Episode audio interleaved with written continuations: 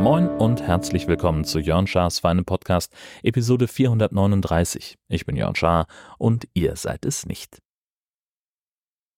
Highlight dieser Woche war Hoaxilla live in Hamburg. Äh, die beiden hatten schon vor mehreren Monaten angekündigt, dass sie auf Tour gehen würden und dass es eben auch einen Auftritt in Hamburg geben würde in der Fabrik.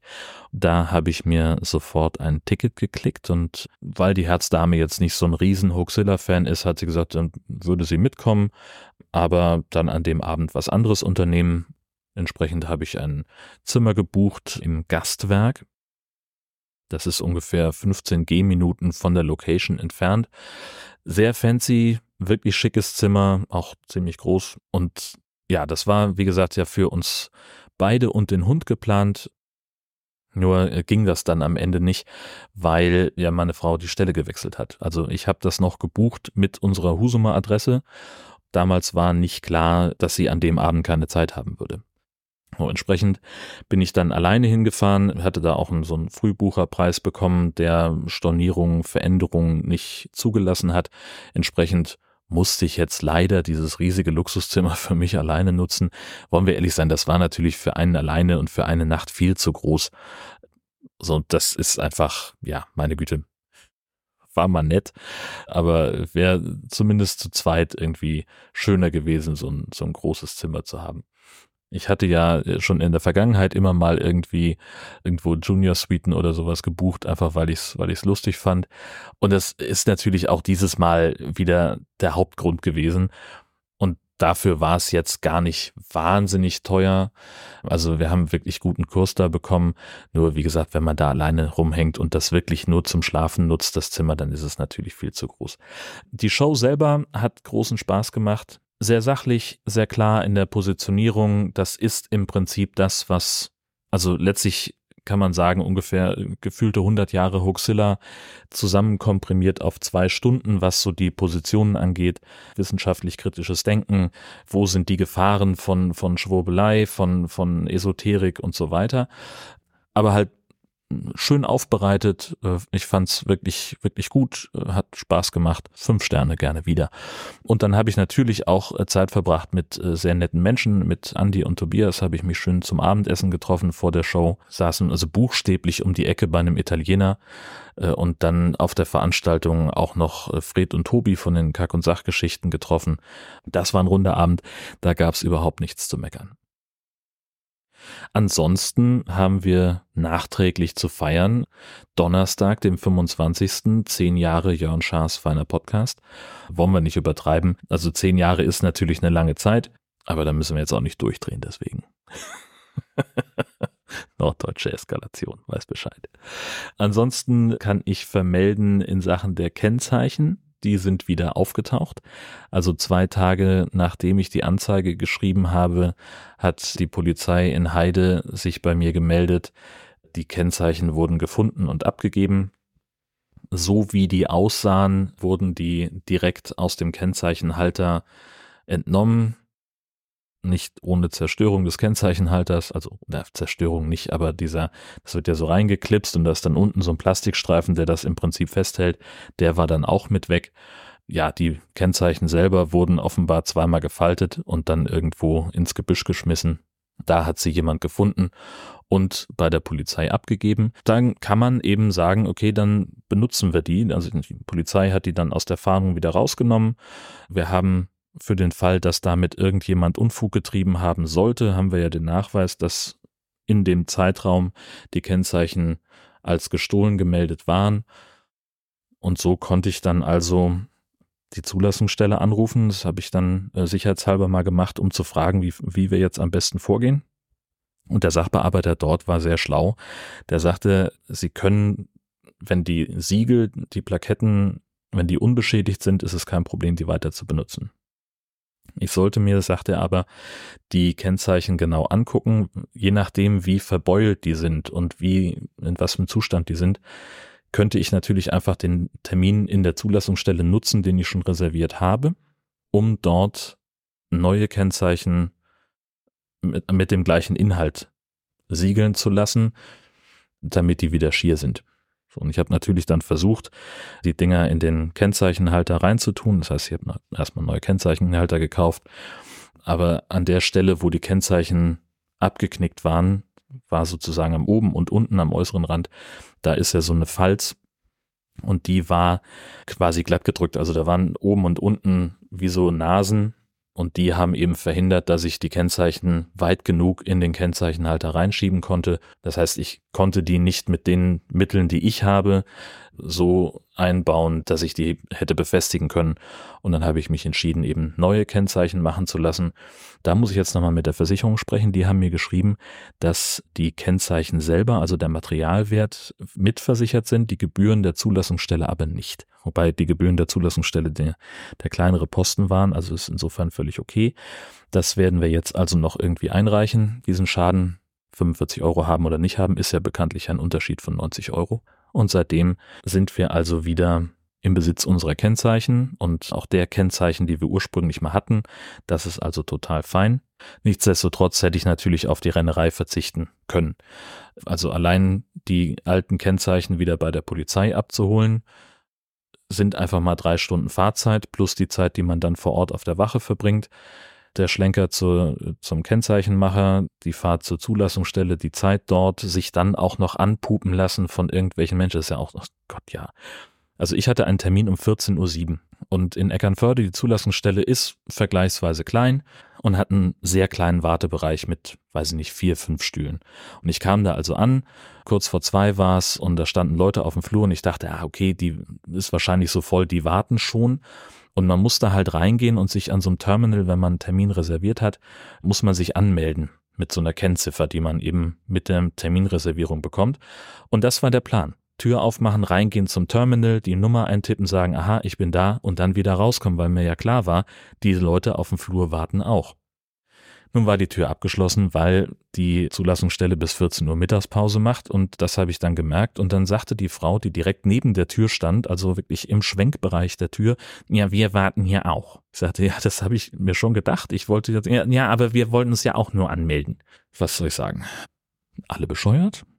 Ist mir aber auch egal. Also hätte mir egal sein können. In dem Moment hat es mich geärgert. Aber andererseits habe ich natürlich auch schwerwiegendere Probleme zum Beispiel mit dem Thema Smart Home. Also ich hatte gestern am Samstag einen wahnsinnig produktiven Tag. Ich habe zwei Lampen angebaut, die wirklich buchstäblich seit Monaten rumliegen habe. Zum einen die Deckenlampe hier bei mir im Studio. Ich, ich habe mich da einfach so ein bisschen vorgescheut, da ranzugehen. Einfach deswegen, weil hier an der Decke hing halt einfach so eine blanke Lampenfassung mit einer eingeschraubten Birne. Die hatte zwei Kabel, die aus der Decke kamen und zwei andere waren nicht komplett abisoliert, aber sicherheitshalber hatte da jemand mit Farbe drüber gemalt. So, das war also, so, da habe ich mich nicht so richtig dran getraut. Dann habe ich noch kurz überlegt, wo wird denn wohl die Zuleitung in der Decke verlaufen? Also, wo ist die Chance am kleinsten, dass ich sie treffe? Und damit habe ich mich jetzt dann wirklich mal befasst, habe also die Farbe von den äh, Kabeln abgekratzt, habe dabei festgestellt, dass die nicht abisoliert sind und das dann noch gemacht und dann eben die Lampe angeschlossen und habe dann gesehen, aha, hier sind alte Bohrlöcher in der Decke und da habe ich so gedacht, okay, mit der Ausrichtung werde ich dann eben arbeiten und äh, entsprechend bohren, in der Hoffnung, dass das Kabel da nicht irgendwo noch einen Zickzack einlegt. Aber Klopfen auf Holz hat alles funktioniert, Lampe leuchtet so wie sie soll und ist in die Automation hier im Studio eingebunden. Das ist also alles fein, die tut, was sie soll. Das gleiche bei uns am, also an dem Treppenabgang äh, runter in den Keller, wo mein Studio ist. Da war im Prinzip an der, an der Stirnseite der, der Kellertreppe, äh, an der Wand war eine ganz ähnliche Situation. Es war viel einfacher zu lösen. Das hätte ich einfach längst schon machen können. Aber auch da war so ein bisschen die Sorge um den Verlauf des Stromkabels. Ja, im Endeffekt habe ich dann mit ein bisschen genau hingucken auch sehen können, wo die ungefährliche Stelle zum Bohren ist. Das war also auch okay. Und jetzt äh, haben wir also diese Lampen montiert und das sieht schön aus und das gefällt mir. Das Problem ist jetzt aber, ich habe ja gedacht, ich könnte mehr Beleuchtungskram von Philips Hue wegziehen. Ja, also Hue will ja jetzt, dass man einen Account hat, dass alles immer sich über die Cloud äh, bewegt. Und entsprechend äh, habe ich angefangen, das Zeug umzubauen. So, ich habe jetzt also einen Wandschalter umkonfiguriert, dass der in Home Assistant läuft. Die Lampe hier im Studio ist auch in Home Assistant angemeldet und ich habe die Lampen im Flur hier im Untergeschoss, den Bewegungsmelder und die Lampe an der Treppe in Home Assistant gezogen und damit ist alles kaputt gegangen. Ah. Also der Bewegungsmelder reagiert nicht, also der signalisiert, dass er Bewegung erkannt hat, das löst aber die Automation, dass er Licht anmachen soll, nicht aus. Und im Logbuch steht auch nicht, dass er Bewegung erkannt hat, sondern Belegung. Äh, da muss ich also nochmal, also da habe ich schon Kontakt aufgenommen mit jemandem, der sich besser auskennt als ich. Die Lampe an der Treppe ist gar nicht erreichbar und ich habe es offensichtlich geschafft, auch den Bewegungsmelder im oberen Flur aus Philips Hue zu löschen, der eigentlich noch gar nicht dran war. Das heißt, der tut auch gerade nicht, was er soll. Den füge ich aber jetzt gleich einfach wieder zu Philips Hue dazu und dann läuft oben erstmal alles normal weiter, so wie es soll. Und dann hoffe ich einfach mal, dass es so eine Frage des Netzwerks ist. Aber scheinbar ist auch in der Home Assistant Konfiguration irgendwas braun, weil die Geräteliste auch nicht so schnell lädt, wie sie soll. Das heißt aber im Umkehrschluss einfach nur, ich muss jetzt wieder Lichtschalter drücken, wie so ein Steinzeitmensch. Möglicherweise liegt es aber auch einfach äh, zum großen Teil auch an den, an den Lampen von, von Ikea. Das habe ich jetzt auch schon ein paar Mal gelesen in meiner Recherche gestern, dass da Leute sagen, ich schmeiße jetzt Ikea wieder raus. Das hat alles keinen Sinn. Und an der Stelle meldet sich Zukunftsjörn Heute ist Eichhörnchentag bei mir. Ich habe, während ich den Podcast geschnitten habe, häufiger Ideen gehabt, woran der Fehler, den ich gerade beschrieben habe, liegen könnte und habe gleichzeitig also immer mal wieder unterbrochen, irgendwas korrigiert, irgendwas hier versucht, da probiert, rumgetan mich dann auch noch mit Jan ausgetauscht. Vielen Dank übrigens für die Tipps und ich kann sagen, es hat funktioniert. Also den Bewegungsmelder habe ich neu angelernt, die Lampen hier im Untergeschoss habe ich neu angelernt und ich habe in der Automation des Bewegungsmelders angepasst, dass er nicht Bewegung detektieren soll, sondern Belegung detektieren soll. Und auf einmal funktioniert's. Also total fein. Und ich kann sagen, erstmal ist es ein tolles Erfolgserlebnis, dass das jetzt so einfach war. Und zum anderen ist es ja auch immer eine gute Nachricht, wenn das Smart Home kaputt geht und nicht so tut, wie es soll. Und das mein größtes Problem ist an diesem Wochenende, dann habe ich ja keins. Wunderbar. So, jetzt schneide ich den Podcast erst zu Ende und dann werde ich mich darum kümmern, dass der Flur im Obergeschoss wieder das tut, was er tut, nämlich den Bewegungsmelder neu anlernen bei Philips Hue, sicherheitshalber dann auch gleich die Lampen und dann läuft die Scheiße. Zurück zur ursprünglichen Aufnahme. Und dann habe ich mich sehr gefreut über eine anonyme äh, Spende von Auphonic Guthaben. Äh, die Person, die gespendet hat, hat geschrieben, hey, sehr cooles Podcast-Projekt, macht weiter, ihr seid super unterhaltsam. Schaltet doch gerne Werbung, ihr hättet das mehr als verdient. Mit einem lachenden Smiley.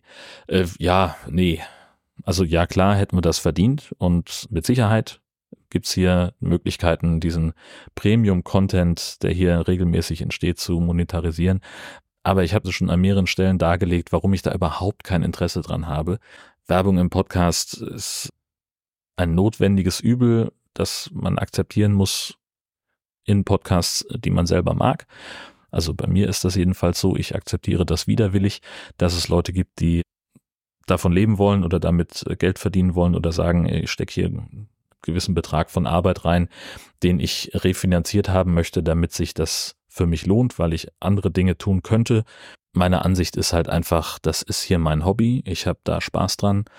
Kein Mensch käme auf die Idee, mich fürs Golfspielen oder für Volleyball oder fürs Kochen zu bezahlen oder fürs Grillen meinetwegen oder fürs Döneressen. Und äh, Werbung zu akquirieren, einzubauen, abzurechnen, mehr Werbung zu akquirieren und so weiter und so fort, ist einfach wahnsinnig anstrengend und macht Podcasting aus meiner Sicht zu einem weiteren Beruf. Und dann hat man halt kein Hobby mehr. Also ich habe dann kein Hobby mehr. Abgesehen davon glaube ich auch kaum, dass irgendjemand da auf die Idee kommt, bei rund 600, 700 Downloads, vielleicht mal 1000 Downloads im Monat einer Episode hier wirklich Werbung schalten zu wollen. Das wäre, wäre auch wirtschaftlicher Unsinn. Könnte man mal scheißhalber überlegen. Heutzutage wird ja Werbung eingekauft nach Reichweite. Da kommt dann ein Werbekunde und sagt, guten Tag, ich hätte gerne diese, diesen Werbespot mit dem Briefing an 50.000 Leute ausgespielt. Bis ich mit, mit meinem kleinen Podcast-Projekt hier auf 50.000 Abrufe bin, ist ein Jahr rum. Ja, da ist im Prinzip die Aktion vorbei wahrscheinlich. Nee, das funktioniert nicht. Also selbst wenn ich wollte, würde es hier nicht funktionieren. Das ist der Punkt. Und ich will es ja nicht. Warum erkläre ich das eigentlich so lange? Verflucht nochmal. Schon wieder mehr Zeit darauf verschwendet, erklären, warum ich keine Werbung machen will, als es eigentlich relevant wäre. Abgesehen davon bin ich der Meinung, dass alle, die ein politisches Amt bekleiden und sich nicht aktiv gegen das Erstarken des Rechtsextremismus in Deutschland stark machen, von ihren Ämtern zurücktreten sollten. Bis das passiert oder bis eine weitere Folge erscheint von Jörn Schaas von einem Podcast. Alles Gute.